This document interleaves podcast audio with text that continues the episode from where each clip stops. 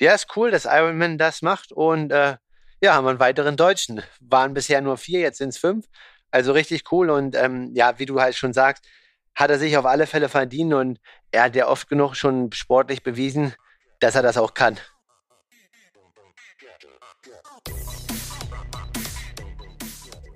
Aloha Konrad, Grüße nach Berlin. Meine Wunden sind langsam äh, geheilt und ich blicke wieder nach vorne. Ich weiß nicht, äh, gestern hattest du Wettkampf. Ich habe das nur auf Social Media verfolgt. Also erstmal Glückwunsch an den Sieger und auch fleißigen Hörer äh, Florian Seifert. Chapeau. War es für dich ein Erfolg oder eher auch ein äh, Retten in die Ziellinie? Äh, leider B. Aloha Kalle.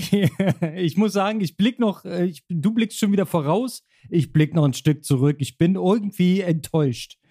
Also ich konnte leider nicht zeigen, was in mir steckte, weil mein Körper den Tomschke gemacht hat. Ich hatte nur Krämpfe den ganzen Tag.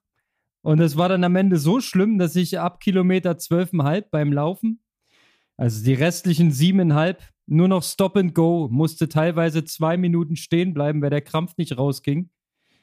Ah, das war sehr, sehr ärgerlich. Weil Energie und äh, ähm, also Power, wie, wie soll man sagen, Pace wäre da gewesen. So. Ich hatte kein Energiedefizit und wenn ich keinen Krampf hatte, konnte ich auch super schnell laufen. Aber ich hatte ja immer Krämpfe. Von daher war das echt bescheiden. Schade eigentlich. Ich konnte nicht richtig racen und das ist so ein bisschen fades Gefühl. Ansonsten war das Ding cool, aber viel zu hart für mich. Okay, wie viel, äh, wie viel Starter waren am Start, wenn man fragen darf? Also so kriegt ihr nicht so viel mit von so regionalen Veranstaltungen denn in den größeren Medien? Ich glaube, ohne Staffeln knapp 500 und dann halt noch ein paar Staffeln dazu.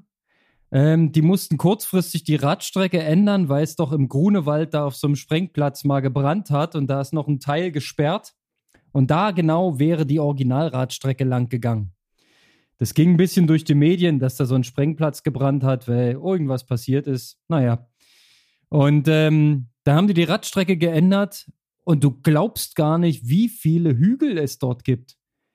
Wir sind eine Pendelstrecke hin und her und da waren, ich würde mal sagen, mindestens zwei relevante Erhebungen und der Rest war nur äh, enge Kurven, äh, kurze, fiese Stiche. Also du bist überhaupt nicht ins Rollen gekommen. War echt total unangenehm. Also Ironman würde sagen, Rolling. Ja, also ist doch vielleicht auch eine Strecke für ein 79,3 in Berlin. Nee, da ist ja bald Erkner. Da musst du jetzt aber, kannst du nicht so lange nach hinten blicken. Bei dir geht's ja bald wieder oder relativ schnell wieder in die Vollen, ne? Ja, also meine Strategie ist jetzt, äh, da in ähm, zwölf Tagen, also 13 Tage nach dem Berlin Man, Berlin Woman, wie sie ihn genannt haben, finde ich fair, ähm, ist der Olympische beim Erkner Triathlon. So sieht es nämlich aus. Also heißt äh, offiziell 5150 Ironman. Ich weiß nicht, ob der das hier läufig ist, aber es ist der Olympische. Samstag früh um 7.30 Uhr Start. Das heißt, ich muss meinen Biorhythmus noch ein bisschen anpassen. Und ähm, bis dahin wird der Fokus auf Recovery liegen, weil ich habe auch ordentlich Arbeit zwischendrin. Und ich habe ja gestern trainiert. Das reicht ja. Vier Stunden Sport sollte jetzt mal reichen, ne? Na, hast du die Hälfte deines Wochenpensus schon drin, oder? ja, ich habe mir übrigens ähm, deinen Talk mit Markus Tomschke angehört. Da ging es ja auch mal kurz um meine sieben Stunden die Woche. Du sagst immer sechs bis acht. Aber ich habe es die letzten drei Wochen wirklich Punkt gelandet auf sieben Stunden die Woche gebracht. Und da ist schon eine Stunde Stabi dabei. Also kein echtes Training quasi. so ein bisschen äh, hingeschummelt. Ey, aber dafür war es okay. Ich sag mal, realistisch wäre gewesen, ähm, dass ich schon in die Top 10 gekommen wäre, wenn ich jetzt nicht so gekrampft hätte. Sagen wir es mal so. Ich habe beim Schwimmen den Zug verpasst, weil gleich die linke Wade zugeschnappt hat. Äh, waren keine 100 Meter das Rennen und schon äh, musste ich rausnehmen und bin dann halt ähm, entspannt auf Arme konzentriert weitergeschwommen. Somit war die erste Gruppe mal erstmal weg, aber die war mir sowieso einen Tacken zu schnell hier. Die ganzen Berliner Konsorten, die dort ähm, Gas gegeben haben. Chris Riedrich war auch mit dabei. Und äh, so ein paar Altmeister noch am Start. Also AK 40, also meine Altersgruppe, da musste schon Dritter werden, um die Altersklasse zu gewinnen. Also Gesamtdritter. Da ging es ordentlich zur Sache bei den alten Herren. Ja, das, naja. öfter so, wenn man, ich habe jetzt auch nicht, aber sonst, wenn man sich jetzt auch anders Zeiten anguckt, also glaube ich gestern, äh, Duisburg scheint ja auch eine steile Strecke zu sein, aber war ja auch ein reines Age-Group-Rennen. War ja der Sieger auch irgendwie 3,48 oder 3,49, aber das ganze Thema hatten wir schon mal. Ich bin mal gespannt, in Erkner ist ja auch ein reines Amateurrennen. Ob wir da einen Amateur unter 3,40 haben werden. Ja, aber gut, das ist ja, ja, haben wir ja schon drüber gesprochen, dass es ja dann fast auch manchmal in Richtung Profitum geht. Aber ist ja trotzdem gut und ähm, ja, wenn du einen schönen Sonntag hattest, das freut mich auf alle Fälle. Ja, also schönen Sonntag an sich schon, nur halt nicht so richtig mit Happy End. Und ich muss auch sagen, ich hatte ein bisschen, ich will jetzt nicht nur jammern, es hat natürlich Spaß gemacht in erster Linie, aber in zweiter Linie, es war auch nicht so pralles Wetter. Es war relativ kühl, äh, und immer so ein bisschen klamm, ja. Also man hatte immer so das Gefühl, das ist so nasskalt. Ja, obwohl die Straßen glücklicherweise trocken waren, sonst wäre der, wäre der Radkurs wahrscheinlich noch komplizierter gewesen.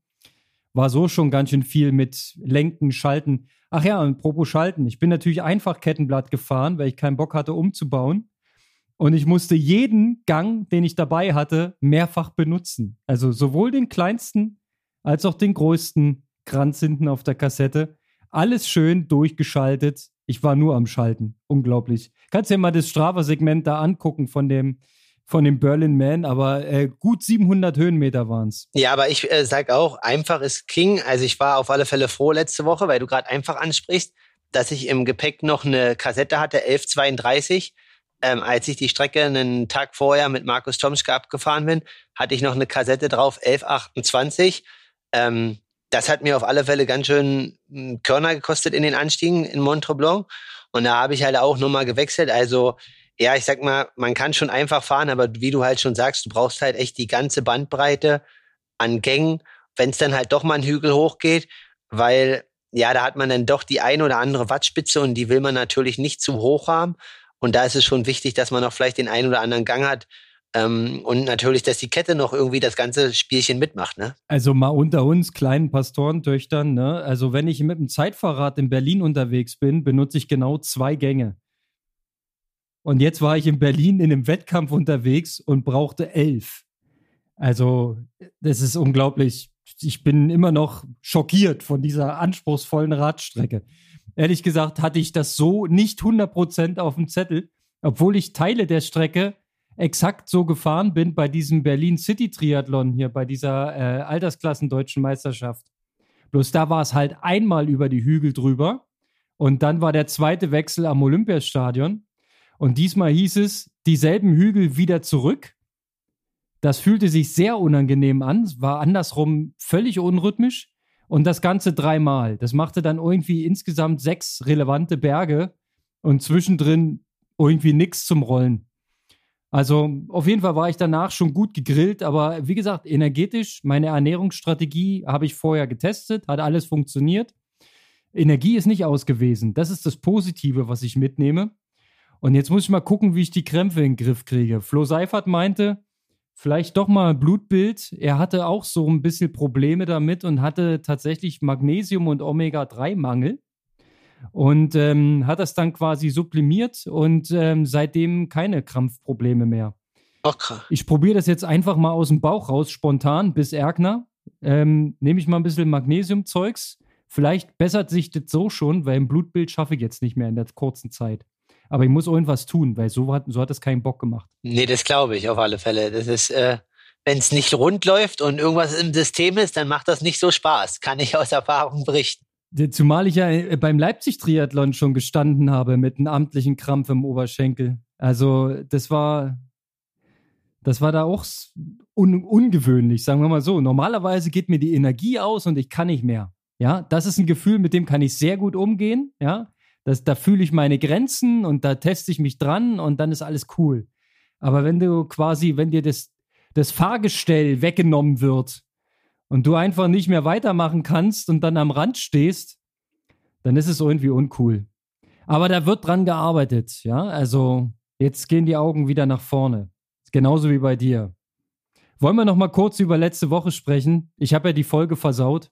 Und meine Kurzzusammenfassung hat natürlich nicht alle Details. Ja, wir können noch mal drüber sprechen. Ich habe auch schon den ein oder anderen Hörer, der äh, gefragt hat, ob ich nicht Lust hatte, äh, das selbst zu sprechen oder dass ich irgendwie mich im Kämmerlein verkrochen habe oder ob ich keinen Bock hatte, darüber zu sprechen. Nee, ich bin relativ offen. Wir können äh, drüber sprechen, obwohl ich sagen muss, dass deine Zusammenfassung relativ gut war und ähm, ja eigentlich dazu alles gesagt wurde. Aber klar, wir können das nochmal aus einer Perspektive jetzt kurz machen. Ähm, also wie gesagt, ich bin halt ja zum Ironman Mont Blanc, um irgendwie in Richtung Hawaii-Quali zu gehen. Das war das Ziel und ja, so wie ich es halt auch gesagt habe vorher im Podcast, ich glaube, dass meine Form äh, in den Wochen vorher so gut war wie noch nie. Und ich denke auch, dass ich jetzt relativ schnell wieder dahin komme, obwohl ich sagen muss, dass ich schon noch ein bisschen gerädert bin. Aber da kann ich dann vielleicht noch eine lustige Geschichte und Gründe für erzählen. Und ja, nach der Anreise am Mittwoch war alles gut und dann irgendwie Donnerstag, Freitag habe ich halt so ein leichtes Halskratzen gespürt. Aber wie du halt schon gesagt hast, das kann halt alles sein, ne? Aufregung, Klimaanlagen und so weiter. Und im Endeffekt denke ich, es sind auch diese Klimaanlagen, also es weiß jeder, aber irgendwie, ja, ist es dann trotzdem irgendwie, dass man immer wieder da gefeit ist. Und auch jetzt bin ich ja noch in ähm, quasi Kansas und du gehst halt raus, läufst bei 34 Grad und 35 Prozent Luftfeuchte, kommst in eine Wohnung, ist 18 Grad. Also das ist halt echt immer so ein richtiger Schock fürs ganze System. Und naja, dann natürlich Zweifel und hin und her und aber zum Glück ähm, ja, hat meine Freundin beziehungsweise meine also meine Freundin und Supporterin das so mental haben wir gesagt wir haben so viel investiert und so weiter haben da echt viel gemacht so dass ich dann heiß an der Startlinie stand und das Schwimmen, ja, kann ich eigentlich sagen, war richtig gut. Also so wie du es auch gesagt hattest, in der Situation wollte ich mich echt befinden. Und was halt echt ähm, auch ein positiver Effekt ist, ist zum Beispiel, dass Cody Beals auch in einem Interview in der kanadischen Triathlon-Zeitung gesagt hat, dass er extra nochmal ins Schwimmen investiert hat. Jetzt irgendwie vier Monate lang jede Woche 30 Kilometer geschwommen ist und da echt viel investiert hat und mega zufrieden ist. Und da war ich eigentlich sehr zufrieden, wobei ich da halt irgendwie zwischenzeitlich bei 2000, 2300 Metern mal so dachte, boah, ey, mir ist jetzt richtig, richtig kalt. Was ist hier los? Ja, das habe ich. So, es war so. Da, da habe ich auch das erste Mal, ich glaube, in, in meinem lustigen Monolog auch festgestellt, das ist auf jeden Fall ein Zeichen, was nicht normal ist, ja. Weil normalerweise, ähm, du schwimmst an, du kommst in deinen Race Pace und danach bist du eigentlich auf Betriebstemperatur. Aber naja, wir wissen ja, ähm, lange Rede, kurzer Sinn, ähm, dass du irgendwas drin hattest. Und äh, wer das letzte Woche gehört hätte, ja, wenn wir es denn veröffentlicht hätten oder hätten können, dann hätte man auch dein, äh, deine wunderschön heisere Stimme gehört, deine, ich nenne sie mal Barstimme, ja, als wenn du einen Abend voller Whisky hinter dir gehabt hättest. Und dazu immer so ein bisschen diese lustigen Hustattacken die klangen auch so, als wenn sie mit Auswurf waren. also nicht so geil. Da war halt wirklich ein Infekt. Das kann immer mal passieren. Es ist halt kacke, wenn du alle, De alle Details über ein ganzes Jahr lang sortierst und an jeder kleinen Stellschraube drehst. Ja, aber wir haben ja schon immer gesagt, ne? Vierte Disziplin, bring's an die Startlinie. Das ist die, die, der Schlüssel. Genau, der hat nicht funktioniert. Ähm, ja, ist dann halt quasi immer diese kleine Linie zwischen Fit und Fakt. Ich war auf alle Fälle Fakt, naja, und dann auf dem Rad, wie du auch schon erwähnt hast, habe ich halt relativ viel ausgebrochen und im Ticker, da sah das jetzt alles vielleicht noch richtig cool aus und, und kontrolliert. Ähm, das ist ja für Leute dann im Außen nicht zu sehen und auch meine Freundin hatte irgendwie so bei 70 bin ich nochmal vorbeigefahren, da konnte man nochmal die Leute sehen da war ich so eigentlich komplett hinüber. Mein linkes Auge hat irgendwie nach rechts oben geschaut und das andere unten auf dem Boden. Also, und sie dachte, ja, ich bin so im Tunnel, aber ich habe einfach gar nichts mehr wahrgenommen und habe halt eigentlich nur noch versucht, irgendwie da in der Gruppe drinnen zu bleiben. Hatte permanent Magenkrämpfe und dann ging es halt irgendwie los bei 110, 120, wo es dann kleine Attacken gab von anderen Leuten und mit dem Wissen aus den ganzen Diagnostiken und auch was wir hier besprechen, wusste ich halt, okay, ich will eigentlich die und die Wattzahl fahren, aber die kann ich nicht fahren, weil ich breche hier gerade alles aus. Ich habe, glaube ich, insgesamt 240 oder 260 Gramm Kohlenhydrate ähm, auf dem Rad auf mich, also zu mir genommen, was halt ungefähr nicht mal die Hälfte ist äh, von dem, was ich will, wenn nicht sogar noch mehr. Ähm, und da weiß ich ja dann nicht mal, was assimiliert ist, weil es ja quasi wieder aus dem Bauch hochkommt. Also weiß ich auch nicht, ob der Rest noch im Bauch drinsteckt oder schon im Darm ist. Und dann habe ich halt meine Mathematik gemacht und habe halt gedacht, okay, jetzt heißt es hier irgendwie immer verstecken und so wenig wie möglich Watt, weil alles, was jetzt kommt, kann nur noch aus den Fetten kommen, damit du heute vielleicht überhaupt noch die Ziellinie siehst. Und so war das Radfahren dann noch ganz gut. Also da hatte ich dann irgendwie noch zwei Minuten, drei Minuten auf dem Kona-Slot. Und eigentlich war meine Devise dann irgendwie loszulaufen aus der Wechselzone. Und nach einem Kilometer stand halt wieder mein Supporterin und ähm, da wollte ich quasi, ja, erzähl, schneide ein. nee, ich muss noch mal ganz kurz rekapitulieren. Du hast gerade eben, für dich ist es ja irgendwie so selbstverständlich, ne? Aber ich als dir Zuhörender, du bei 70 Kilometer hast du einen Tunnelblick, aber nicht, weil du fokussiert bist, sondern weil du breit bist. Ja? Dann hast du deine Ernährung nicht bei dir behalten und fährst trotzdem noch 110 Kilometer in einer Gruppe mit Cody Beals mit, der das Vorjahresrennen gewonnen hat. Und dieses Mal, korrigier mich, zweiter oder dritter knapp, ne? Dritter geworden ist. Alter, wie, wie hast du das gemacht? Das ist doch völlig unmöglich normalerweise. Ja. Also, dass du dann noch laufen konntest, da können wir ja gleich nochmal drüber sprechen. Aber allein das, 110 Kilometer, Vollgas, obwohl du schon breit bist, äh, das ist außerhalb meiner Vorstellungskraft, sorry. naja, man muss da schon auch ehrlich sagen, auch für alle Amateure, die wissen das auch aus den Rennen. Das ist schon krass, was in den Gruppen spaßt, ne? Also, ähm, wenn du dann hinten fährst, dann fährst du halt nur noch 240 Watt oder 230 Watt. Und das ist dann in der Situation, wo du vielleicht dann auch mal aus dem Sattel gehen kannst und dich dann regenerierst und so. Also richtig gut tun geht's dir halt nicht. Und man kennt ja auch die ganzen Sprüche von den ganzen Ironman. Ein Ironman tut immer weh, dir geht's auch immer schlecht und du hast immer schlechte Phasen. Das habe ich mir halt dann schon gesagt, aber nach einer Stunde war halt die schlechte Phase eine Stunde ähm, und dann war die Stunde schlechte Phase halt irgendwie zwei Stunden und da dachte ich schon, naja, irgendwann wäre jetzt auch mal cool, wenn wieder eine gute Phase kommt. Ähm, aber die kam leider nicht so richtig. Und irgendwie, also es war auf alle Fälle was drinne, was weiß ich nicht. Ich hatte jetzt aber nachbetrachten, hatte ich nochmal mit Markus Tomske Kontakt. Der hatte ja vorher einen Infekt und dann natürlich war er mit mir die ganze Zeit dort in der Wohnung. Deswegen habe ich ihm gesagt, ich wünsche ihm alles Gute, wenn er nach Hause kommt und hoffe, er bleibt auch gesund. Aber ich kann mir eigentlich nicht vorstellen, dass wenn ich mir das so scheiße ging und wir dann auch irgendwie noch in einem Autofahrt zum Flughafen drei Stunden im gleichen Auto sitzen, dass er da komplett nach dem Ironman fit wieder nach Hause kommt. Und er meinte halt jetzt auch irgendwie, hatte die ganze Woche noch Magenprobleme. Ähm, muss ich nochmal genau mit ihm Rücksprache halten. Genau, ja, und warum halt, ja, du bist halt in, hast halt deine letzte Chance, das ist das ähm, letzte Quali-Rennen und du bist halt irgendwie immer noch in ganz guter Position, so, ne? Und und du weißt ja eigentlich nie, ob sich das Blatt nochmal wendet und es vielleicht, dir vielleicht doch mal irgendwann wieder besser geht. Ja, die Hoffnung stirbt ja bekanntlich zuletzt. Und du hast es ja dann auch so schön beschrieben.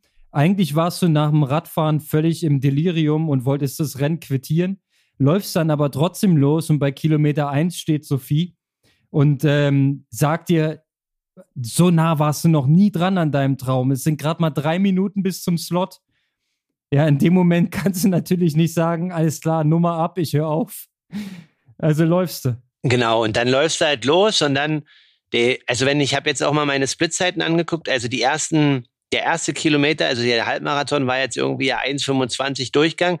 Das sah jetzt nicht so schnell aus, aber da war halt dieser erste Kilometer, wo ich halt dachte, ich lasse das ganze Ding sein, irgendwie mit 4,50 dabei.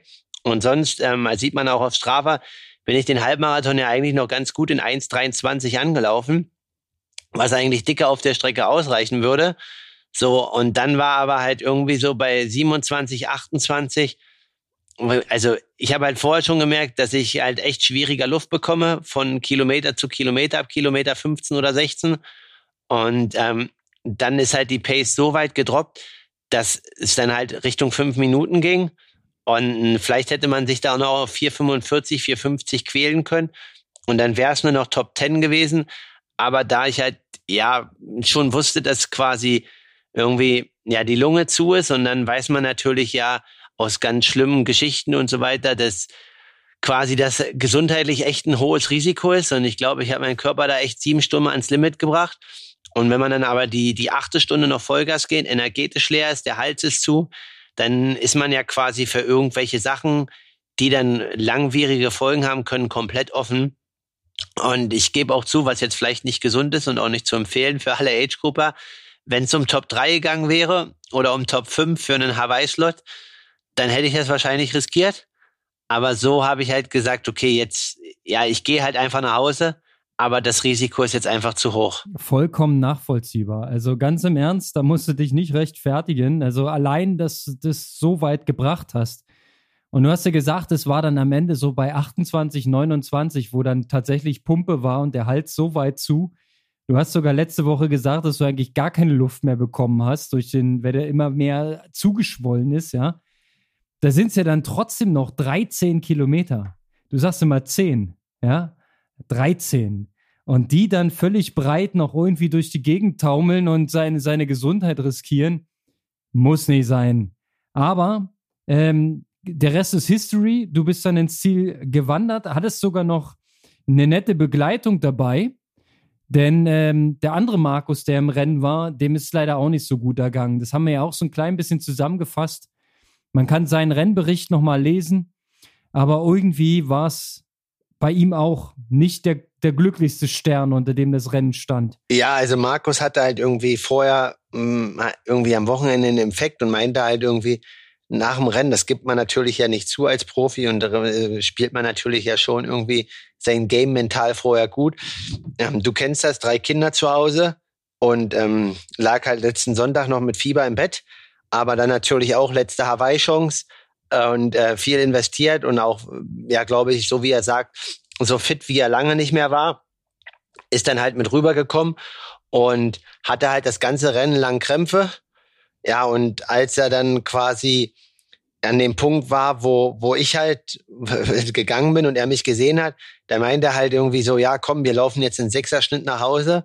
Und dann meine ich zu ihm, ich will ihn jetzt ja gar nicht aufhalten. Er kann auf alle Fälle weiterlaufen und soll noch irgendwie das Ding halbwegs solide nach Hause bringen, aber ich laufe jetzt keinen Meter mehr.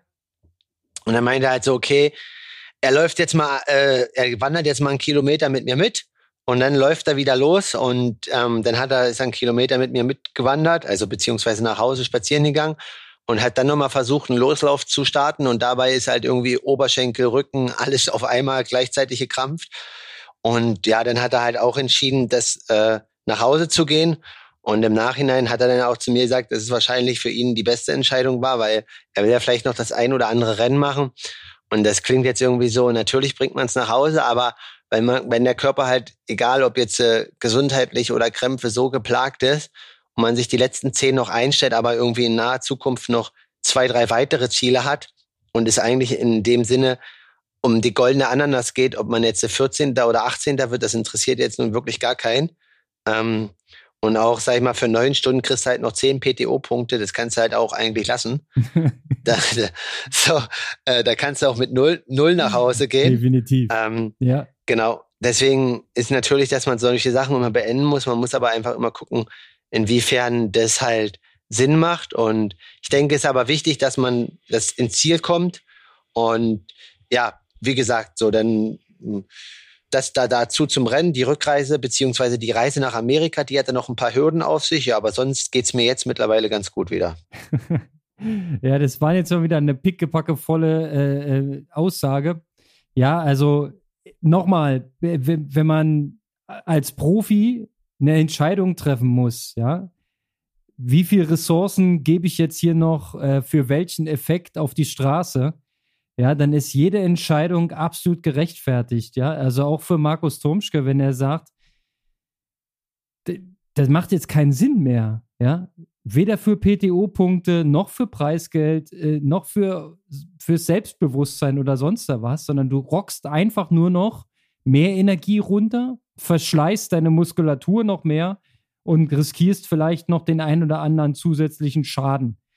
Dann muss man eben die Reißleine ziehen. Ich finde es sowieso krass, wie weit ihr das beide getrieben habt, weil ich habe ja gestern am eigenen Leib gespürt, wenn dein Körper krampft, wenn es einmal losgeht. Ich habe mir ja beim Schwimmen noch gesagt, okay, das ist jetzt nur die Wade, ja, ruhig bleiben, das wird sich schon wieder ausregulieren. Aber beim Ausstieg aus dem Wasser hat dann schon noch, noch mehr gekrampft. Dann war es nicht nur die Wade, sondern dann habe ich auch im Bizeps schon auf der anderen Seite im, im, im Oberschenkelrückseite äh, einen Krampf gehabt und konnte eigentlich gar nicht aus dem Wasser herausrennen. Da ist es sehr lange flach, sondern musste da schon gehen. Also das war schon, und wenn ich mir jetzt vorstelle, Markus Tomschke im Ironman hat beim Schwimmen beide Waden schon mal einen Krampf und muss anhalten und Brust schwimmen und verliert da irgendwie zig Minuten, die er sonst nicht verloren hätte. Ja, da hätte ich doch als Profi schon mal mit dem Gedanken gespielt, das war's jetzt. Ich suche mir schnell nochmal ein neues Ziel ähm, und, und hau jetzt hier nicht die Körner auf die Straße. Ich meine, so eine Gedanken sind doch zulässig oder nicht im Profisport? Ja, definitiv. Die Sache ist halt, dass es halt ähm, die oder der Nachteil und dieses letzte Quali-Rennen für das äh, Hawaii-Ding und dann hoffst du wahrscheinlich schon, dass es nochmal wieder gut läuft. Und ähm, ich muss auf alle Fälle sagen, das ist jetzt vielleicht auch ein Insight. Also wer mal gucken will, das neue Senders-Video, da kann man sehr, sehr viel lernen äh, vom Collins Cup. Und ich bin halt eigentlich ein Athlet, der, also ich mache ja, zeichne alle meine Trainingsdaten mit Puls und so weiter auf. Aber ähm, vom Kopf her und durch Nervosität mache ich das halt vom Wettkampf die letzten drei, vier Tage nicht mehr. Ähm, das muss ich, glaube ich, ändern. Da muss ich ein bisschen lockerer werden, weil ich glaube halt, dass dir in so einem Moment wahrscheinlich der Puls schon relativ die Wahrheit zeigt. Ich weiß nicht, wie hoch er war, aber ich denke, wenn er halt durch Reiserei und äh, zeitunterschiedliches Klima und so drei, vier Schläge höher ist, dann mag das okay sein. Wenn er dir aber anzeigt, dass er zehn oder zwölf höher ist, dann kannst du vielleicht diese Entscheidung halt abnehmen. Aber es ist natürlich auch immer ein schmaler Grad. Also ich denke halt einfach, dass man dadurch, das ist äh, das Ziel, ich dies Jahr hatte und dann vielleicht ja das noch nicht angehen konnte im Mai durch Corona und auch was auch immer, dann versuchst du das natürlich wahrzunehmen. Aber du hast natürlich recht. Also du am besten ist natürlich, dass man dann sagt, okay, ich mach's jetzt nicht, aber dann hast du halt eine Woche tapert und dann drei Wochen später musst du erstmal wieder einen neuen Ironman finden und so weiter. Also ist ein schmaler Grad. Also selbst Frodo wollte ja unbedingt in Rot starten, obwohl er wahrscheinlich wusste, dass das eher, äh, 90 Prozent schief geht und 10 Prozent funktioniert. Und so ist es dann quasi, dass man auch im Rennen noch quasi die Hoffnung hat. Aber ja, was hatten wir ja schon oft genug auch hier im Podcast. Mit deinem absoluten A-Game ja. äh, schaffst du es nicht mehr nach Hawaii. Ohne das schaffst du es nicht mehr nach Hawaii. Und äh, ja, das muss dann halt an dem Tag alles zusammenkommen. Und da siehst du halt eigentlich, dass es halt auch so ist. Und wenn es nicht so ist, dann kommst du vielleicht noch irgendwie in eine Top Ten, aber mehr auch nicht. Ich meine, äh, du hattest ja auf der Habenseite, dass es taktisch super gelaufen ist, ja. Also da, da bin ich schon, schon eher ähm, ähm, auf dem Trichter äh, dranbleiben, weitermachen, versuchen. Aber ich hatte jetzt eben so die, die Perspektive von Markus Tomschke im Kopf. Wenn, wenn du den, den, die, diese Krampfsituation schon im Wasser hast und schon mit sechs Minuten auf die relevante Gruppe alleine Rad fährst, ja, der, wir haben tausendmal schon gesprochen darüber, wie hoch das Niveau ist, wie groß die Dichte ist und dass wirklich alles zusammenkommen muss, um diesen Slot zu kriegen. Da war es einfach schon nach dem Schwimmen nicht mehr realistisch, dass er einen Slot kriegt. Das ist ähm, von außen analytisch betrachtet natürlich leichter gesagt, als wenn du selber im Rennen bist und immer die Hoffnung hast, ja, ich komme wieder vor, ich komme, ich, ich fange mich, ich, ich krieg das noch hin und vielleicht geht es ja den anderen auch nicht gut. Ja, aber also realistisch wäre es nicht gewesen, dass er da noch was reißt. Und am Ende kamen noch andere Faktoren dazu. Ich bin, habe ich jetzt so ein bisschen verstrickt in diesem, in diesem Fallstrick, äh, ähm, wie es wäre, wenn man Profi wäre. Aber ähm, wir können da auch einen Haken drunter setzen. Ich meine, ihr seid ähm, Triathleten aus Überzeugung und ihr versucht jedes Rennen zu finishen. Ja, ihr seid da nicht so die, die Taktikfüchse, die auf 20 ähm, Teilnehmerlisten für einen Ironman stehen und am Ende zwei bestreiten. Ja, da gibt es ja ganz andere Kandidaten, die das professionell betreiben, dieses Taktik-Game. Ja, also definitiv ähm, muss das jeder für sich selber entscheiden. Und man muss dann auch, so wie du sagst, mal taktische Möglichkeiten in Erwägung ziehen.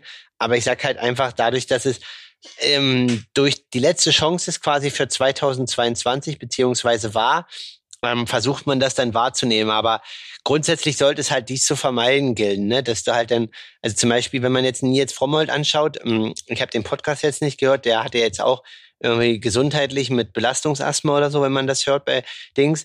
Aber der hat ja auch bewusst nach Frankfurt entschieden, okay, es hat in Südafrika jetzt nicht funktioniert, es hat in Frankfurt nicht funktioniert. Für 2022 war es das. Ähm, aber quasi, wenn du halt dann hinten raus im Jahr, dass die einzige Chance noch ist, dann kann ich das schon ein bisschen nachvollziehen. Aber grundsätzlich hast du schon recht. Ähm, muss man natürlich gucken, inwiefern man dort seine Ressourcen einsetzt oder verbrennt oder halt auch nicht, ne? Ja, natürlich hattest du in deinem speziellen Fall jetzt auch ewig lang keine Wettkämpfe und du warst mega heiß auf das Rennen und du warst halt auch top in Form. Das macht es alles noch viel, viel komplizierter, ja. Dann machst du die Reise, gehst quasi in ein entsprechendes Investment und willst dann, komm raus, was wolle, du willst ein Ergebnis einfahren, ja, weil du es dir auch verdient hast in den letzten Monaten. Ja, und ähm, einfach scheiße, dass da so ein kleines Detail, so, eine, so ein kleiner Infekt halt so eine riesen Auswirkung hat und dann alles kaputt macht, was man sich aufgebaut hat. So ganz so dramatisch ist es nicht. Es ist ja nicht alles kaputt. Deine Form wird jetzt trotzdem noch nicht schlecht sein.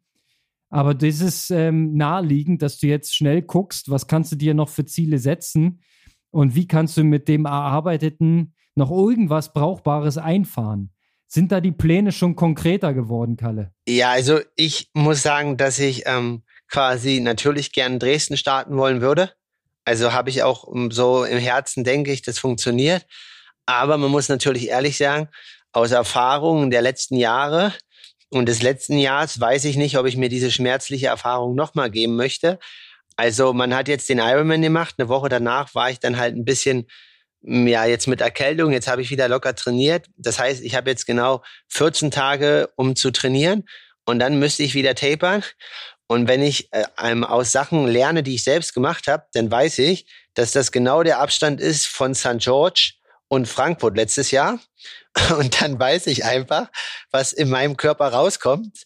Und deswegen ähm, kann ich da jetzt sagen, ja, diesmal wird alles besser. Aber ich glaube, deswegen wird es nicht Dresden, sondern ähm, ja, einen 73 Anfang Oktober. Da gibt's ja mehrere, wo ich dann einfach jetzt nochmal eine längere Phase habe, weil ja, also wie gesagt, ich weiß ja, wie St. George funktioniert hat und warum sollte mein Körper, klar war die Ausgangssituation von der Form her eine bessere, aber in so einem Ironman, auch wenn der jetzt nicht ganz so lang ging, zerstört man trotzdem was, ist es ein bisschen, ja, tricky und deswegen wird es wahrscheinlich ein 70-3 und dann möchte ich, äh, so wie es jetzt aussieht, auf alle Fälle noch einen Ironman machen Ende des Jahres, halt einfach, ja, um mir selber zu beweisen, dass ich deutlich besser kann und das, was ich da jetzt auch ähm, diesen Sommer trainiert habe, halt auch aufs Blatt bringen, beziehungsweise auf die Strecke. Ja, yep. und ich kann äh, bestätigen an alle, die jetzt zuhören, das ist eine Menge, was du da äh, investiert hast, was du trainiert hast und was du umgestellt hast. Ja, wir haben äh, zwar transparent über alles gesprochen, aber keiner hat wahrscheinlich jede Folge gehört und das große ganze Bild.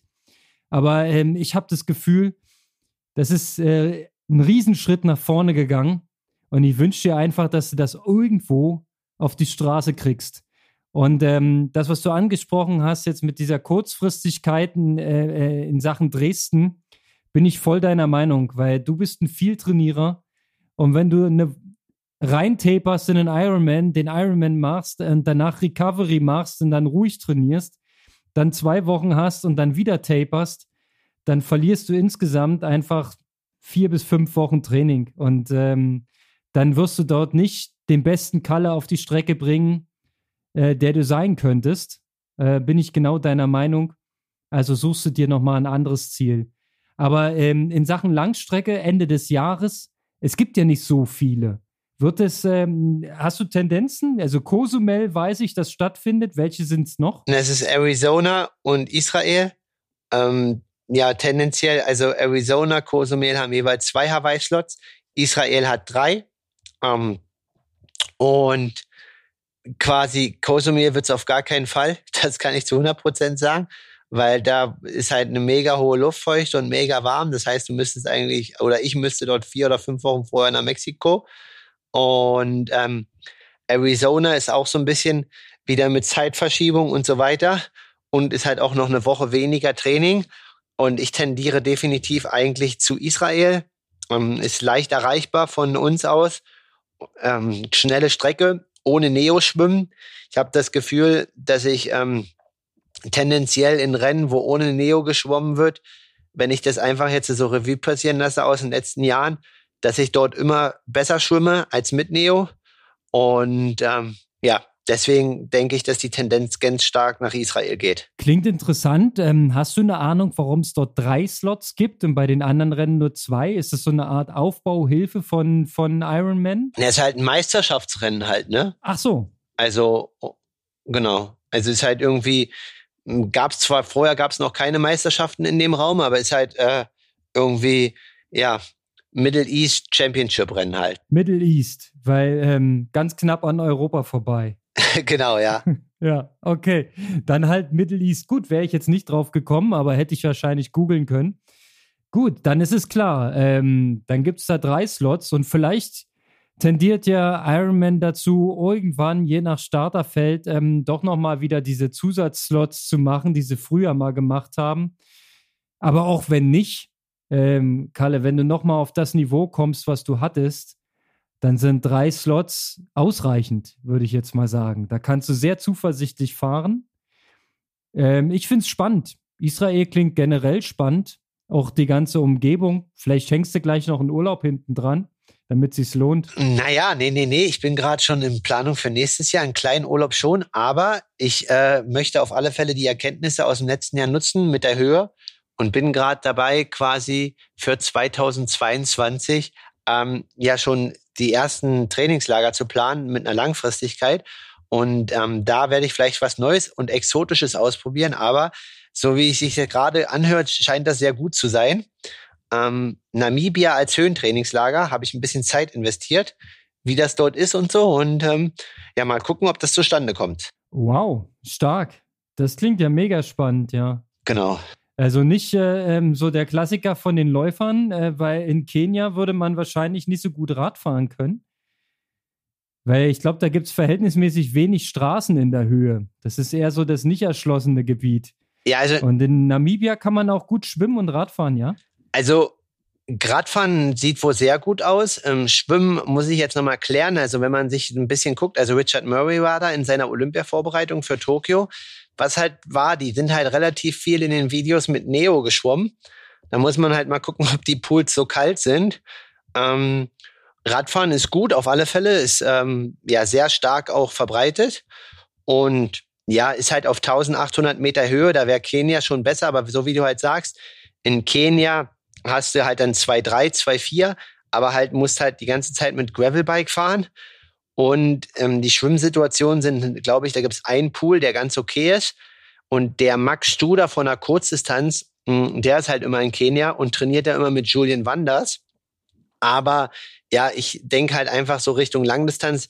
Es ist ja schon wichtig, nicht nur Gravelbike zu fahren, sondern auch Zeitfahrrad. Und da sieht das aktuell in Namibia besser aus. Aber da muss ich mir auf alle Fälle nochmal mit dem einen oder anderen, der da schon war, auseinandersetzen und da ein paar Sachen in Erfahrung bringen. Ey, auf jeden Fall mega spannend. Also Ironman Israel finde ich spannend, Trainingslager in Namibia. Also du überraschst mich, da ist immer noch, immer noch was in petto, ne? Da kommt immer noch was. Sehr geil. Ähm, ja, dann schauen wir einfach, wie es weitergeht und welche ähm, Rennen in der Zwischenzeit noch auf dem Menü stehen werden. Was hast du da schon eine Idee, was im Oktober ähm, relevant sein könnte? Ja, es gibt zwei 73 Rennen, einmal 73 Venedig oder 73 Portugal. Ähm, ja, die, bei den beiden, also vielleicht auch beide oder nur einer, aber in dem Raum, so habe ich jetzt noch fünf Wochen Zeit, wieder zu trainieren.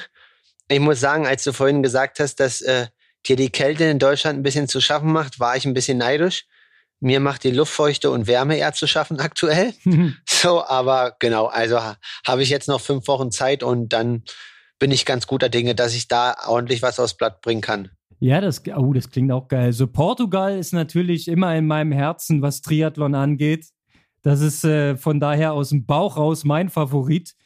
Beide Rennen wären doch auch spannend. Ist es dann eine Woche auseinander? Also müsstest du dann so eine Back-to-Back-Nummer machen? Genau, aber ich denke halt, also wichtig ist halt, also man kann natürlich sagen, dass ich, also Mai hatte ich einfach nicht die Form im Rennen in Mallorca und ähm, auch in äh, Rimini. Aber ich kann, also ich war ja schon in der Lage, an beiden Wochenenden ungefähr die gleiche Form abzurufen. Und ähm, deswegen muss die Ausgangslage einfach jetzt so sein, sie vor Montreblanc. Und auch wenn wir jetzt gucken, also ein Frederik Funk hat ja auch gewiesen, dass ähm, dieses Back-to-Back -Back ganz gut funktioniert, wenn man wahrscheinlich die vielen kleinen Details richtig macht. Weil ähm, in Samurin, ich weiß nicht, war er Zweiter, ich hoffe, oder Dritter, berichtige mich. Dritter. Dritter hinter Flo Angert und jetzt gewinnt er halt Zell am See mit einem mega starken Starterfeld und auch einer mega krassen Leistung. Ähm, ja, also ich würde sogar sagen, vielleicht hat er in Zell am See nochmal eine Schippe draufgelegt. Das kann durchaus sein, ne? dass es so wie so ein Aufbau aufeinander war. Ähm, ist ja manchmal so, dass eine kurze Zeit nach so einem intensiven Reiz dann nochmal äh, eine Schippe mehr drauf liegt. Aber der Grat ist halt wirklich schmal. Also der kann auch in die andere Richtung fallen. Ne? Und dann hast du halt eine Schippe weniger. Und dann siehst du schon mal in so einem Feld, wie jetzt Zell am See war, siehst du dann schon mal ganz schnell alt aus. Aber ähm, da kann man sich auch über einen achten Platz sehr freuen. Ich habe von Andy Dreiz gelesen, dass er sich noch nie so sehr über einen achten Platz gefreut hat. Weil er ist zurück im Renngeschehen. Genau, ich glaube halt einfach, ähm, der wegen gesundheitlichen Sachen, dass, äh, äh, dass das halt einfach so ein bisschen, ja, echt was Schönes ist. Und von Markus Tomschke hört man ja, der ist ja sehr gut befreundet, auch mit Andy Dreiz, da hört man natürlich, dass das Ganze da mit diesem Fahrrad, das hin und her, dass sich das halt ewig zieht und dass da halt mega Stress noch ist und so. Und ähm, ja, es hat ihm ja schon auch richtig viel sag ich mal, körperliche Energie gekostet und auch mental dann mit diesem Radunfall. Und da freut man sich natürlich, dass er jetzt quasi wieder zurück ist und im Rennen geschehen, weil ähm, ich weiß nicht, ob sich unsere Hörer oder auch andere dran erinnern. Bei in Rot hat er ja ein Interview im BR gehabt, wo es darum ging, ob er seine Karriere überhaupt weitermachen kann und ähm, ob das vielleicht dann auch längerfristige fristige Folgen hat mit diesem Muskelabriss, was dort war. Aber so wie es scheint, hat er es jetzt wieder im Griff. Klar wird es vielleicht noch hier und da ein bisschen zwicken oder zwacken, aber deswegen, also mega toll und richtig cool, dass er zurück ist auf der Bühne. Definitiv äh, sehr solide Rad gefahren, sehr solide gelaufen. Also der Körper scheint zu funktionieren. Ähm, ein Wort noch ähm, zu Zell am See. Ich habe nur kurz die Ergebnisse überflogen. Leider habe ich nichts gesehen. War ja selber im Einsatz. Ähm, aber Sebi Kienle hat mir gut gefallen. Den, den Halbmarathon äh, in 1,11 gelaufen. Zum Vergleich, Freddy Funk als Sieger ist in 1,13 rumgelau rumgelaufen. Dafür hat er ein bisschen auf dem Rad kassiert und natürlich auch ein bisschen im Schwimmen kassiert. Ähm, aber die Tendenz sieht bei Sebi auch stark aus. Da freue ich mich, dass die Richtung stimmt und vielleicht kann er ja noch mal was abfackeln dieses Jahr. Ja, also auch ähm, was du sagst, also mh, hm, das kann man immer natürlich nicht genau wissen, aber auch das Schwimmen bei Sebi war definitiv äh, richtig gut. Also ähm, ich glaube, es waren 220, 230. Da gab es schon Mitteldistanzen, da hat er deutlich mehr bekommen.